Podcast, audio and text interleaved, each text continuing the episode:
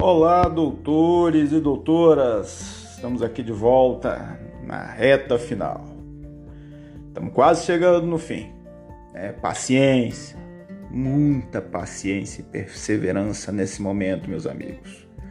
Sei que tá chato, sei que essa pandemia mudou bastante coisa, mas vamos continuar aí mantendo o nível, vamos continuar não deixando a vaca ir pro brejo, porque vocês sabem, né? Se deixar, a coisa desanda. Então nós estamos entrando agora na última região, meus queridos, que é a região sul. O que, que tem para falar da região sul? Vamos lá. Região sul é a menor de todas as regiões, né? equivale mais ou menos aí a 7% do território do país. Composta por três estados, é a menor e a menos subdividida. Você tem o Rio Grande do Sul, capital Porto Alegre, né?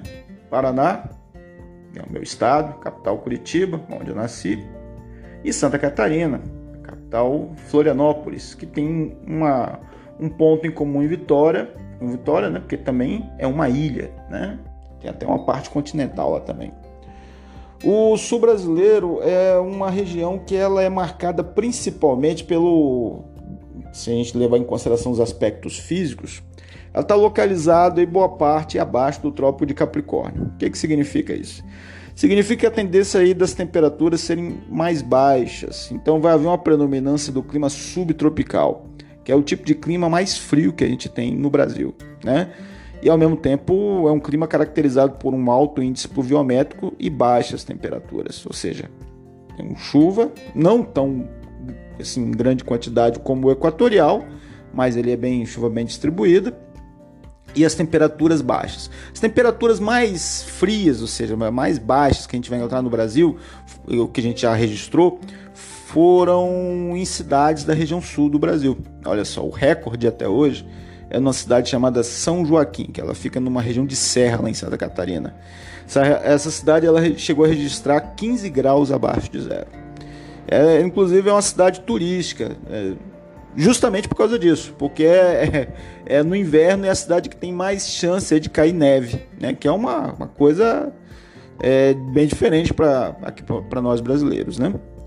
Bom, as condições climáticas é, são essas que a gente acabou de, de falar para vocês, né? A gente tem também uma vegetação bem característica, citando aí para vocês aí dois dois biomas aí bem interessantes. Um é a floresta de araucárias ou mata de araucárias, que ela é um, é um tipo de vegetação aí bem característico desses estados, principalmente do Paraná. Um tipo de bioma que vem bastante vem sendo bastante ameaçado pelo desmatamento, agora mais do que nunca, né? Em função aí do como é que tá a política governamental sobre preservação ambiental, que vocês estão vendo como é que tá a coisa, né? Tá meio esculhambado.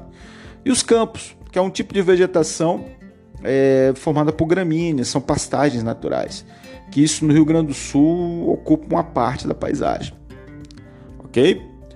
Bom, o que a gente tem para falar mais aí sobre a parte física, pra gente, só para ressaltar algumas coisas, é que é, a região sul abriga, te passa, é, é, tem aí alguns rios que drenam essa região, que são importantíssimos, principalmente por causa da obtenção de energia elétrica. Eu estou falando de quem?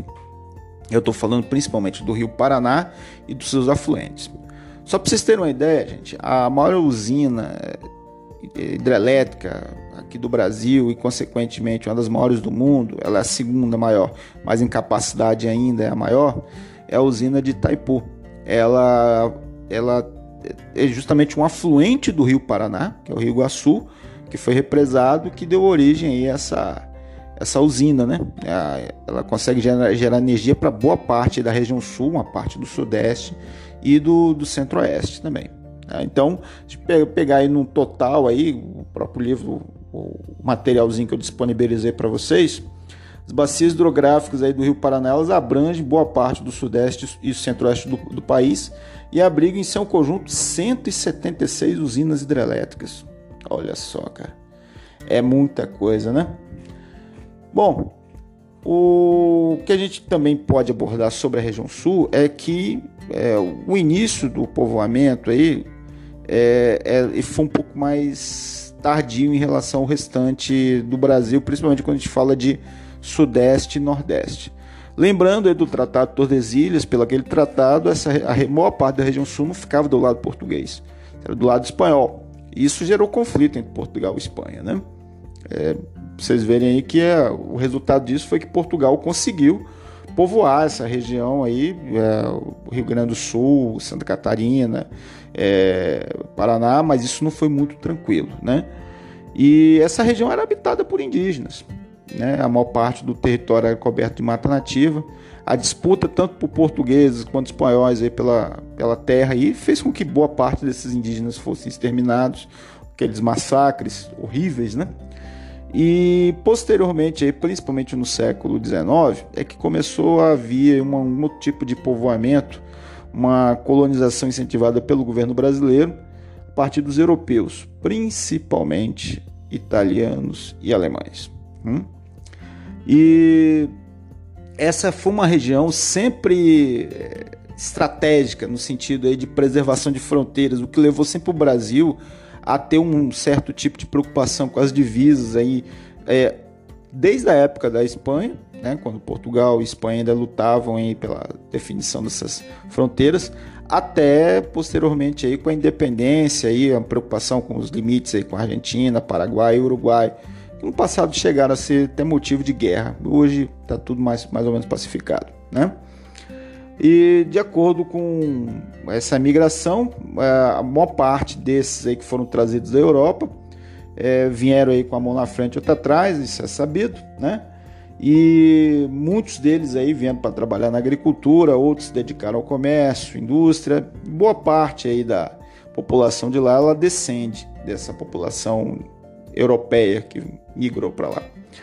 Atualmente, a porção sul do Brasil ele tem assim, 83% dos seus habitantes vivem em cidades, então é uma região bastante urbanizada. E isso ficou acelerado a partir da década de 70, né? quando boa parte da população rural, isso não aconteceu só no sul do Brasil, mas em todo o, Brasil, todo o país, né? É, boa parte da população rural deixou o campo devido a avanços em, na, da agricultura, a questão da distribuição de terra aqui no Brasil, que é horrível, concentração de terras nas mãos aí de poucas pessoas, né? Essa saída do campo causou uma dispersão, né? Muitos das pessoas saíram do campo foram para cidades, algumas cidades de grande porte, e o que isso causou também um aumento dos problemas já existentes. A gente estudou um pouquinho sobre isso aí quando falou de urbanização, né? Agora, na, na, região sul tem uma outra particularidade, uma parte aí desse, o autor do, do material aqui até fala com a gente, isso é em cima do livro que a gente está trabalhando, é, uma parte desse pessoal aí que também imigrou, que saiu do campo, foi para o Paraguai, em função do preço da terra, muitos eram fazendeiros aqui no Brasil, compraram terras no Paraguai e hoje são é, agricultores lá que plantam principalmente soja. Os principais produtos agrícolas da região sul são arroz, trigo, milho, soja, frutas temperadas aí como a uva, o pêssego, né? E na pecuária vão se destacar suínos, aves, o rebanho ovino, né? As ovelhas, mas não é tão grande assim igual suínos e aves. E o sul do Brasil também se destaca por ser a região, a segunda região mais industrializada do país. Só perde para o sudeste, tá, gente? Aí você tem indústrias têxteis e alimentícias, né? Algumas são até conhecidas aí de frigoríficos, né? Indústrias aí de laticínios da, da região sul, Batavo, por exemplo, e é uma, uma fábrica de laticínios e está associado à produção agropecuária. Além disso, aí você tem fábricas de óleos vegetais, moinhos de trigo, vinícolas, né, e várias outras. É, eu gostaria de destacar nessa parte industrial que a década de 90, nesse caso, ela foi importante para um outro tipo de industrialização que começou a ganhar destaque. Então você tem indústrias aí de bens de consumo, mas de tecnologia um pouco mais avançada e com outro tipo de finalidade. Então destaque é, por exemplo, a indústria automobilística. Né? A fábrica da Renault, por exemplo, aqui no Brasil é em São José dos Pinhais que é na Grande Curitiba, uma região metropolitana da Grande Curitiba. informática, metalúrgica. Isso se deve principalmente aí também a incentivos fiscais, porquê dessa atração desses investimentos, e a proximidade com os países do Mercosul. Só esclarecendo o que é o Mercosul, gente. Mercosul é um acordo de livre comércio entre Brasil, Argentina, Paraguai, Uruguai e Venezuela, que agora encontra-se suspensa, né?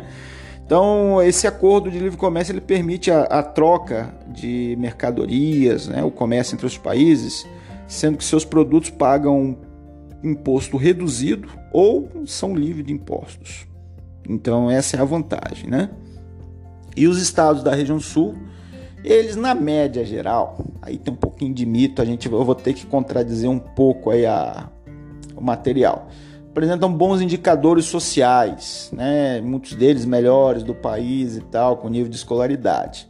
Porém, entretanto, contudo, todavia, nos últimos anos, principalmente nas últimas décadas, desde a década de 2000, esses indicadores vêm caindo bastante, certo?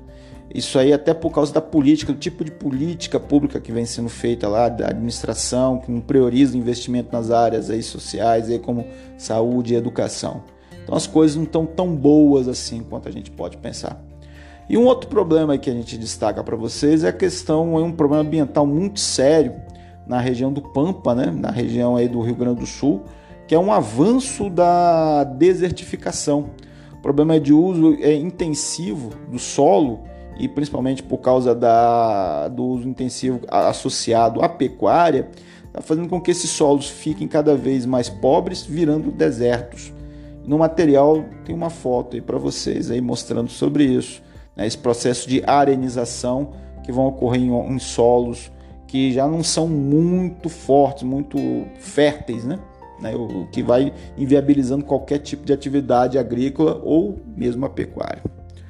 Bom, gente, é, eu vou ficando por aqui. Essa é a última região, né? Peço a vocês que é, baixem este material que eu estou disponibilizando para vocês e ouçam não só este, mas os demais podcasts. E um aviso para vocês: o que, que vai acontecer? Nosso tradicional, nossa tradicional atividade vai ser um pouquinho diferenciada. Um pouquinho, bastante diferenciada, meus queridos. É, ao invés de eu dar um exercício da região sul, é, nós vamos trabalhar junto com a equipe de história, e isso não vai ser só para o oitavo ano, um simulado de área. Então, ao todo serão 16 questões, sendo que são 8 de geografia e 8 de história. Então, essa semana, ao invés de eu postar a atividade aí de referente à região sul, eu deixarei para não, não acumular muita coisa, né? Eu deixarei que eu, eu vou postar para vocês aí, eu, na verdade, a atividade diária, essa semana. Na próxima semana, nós teremos uma outra atividade em conjunto, só que essa aí vai ser da escola inteira, vai ser um simulado com todas as disciplinas. É um quantitativo aí de pelo menos três questões por disciplina, tal qual vocês fizeram no trimestre passado. Então, Alerto para vocês para que vocês façam essas atividades, né? principalmente essas duas aí que eu acabei de falar agora. E quem não fez as atividades passadas, por favor, faça, né? Para a gente poder fazer monitoramento e dar presença e nota para vocês. Tá certo? Eu vou ficando por aqui. Espero que vocês estejam bem. Espero que vocês estejam firme e forte. E um beijo na alma. Thank you.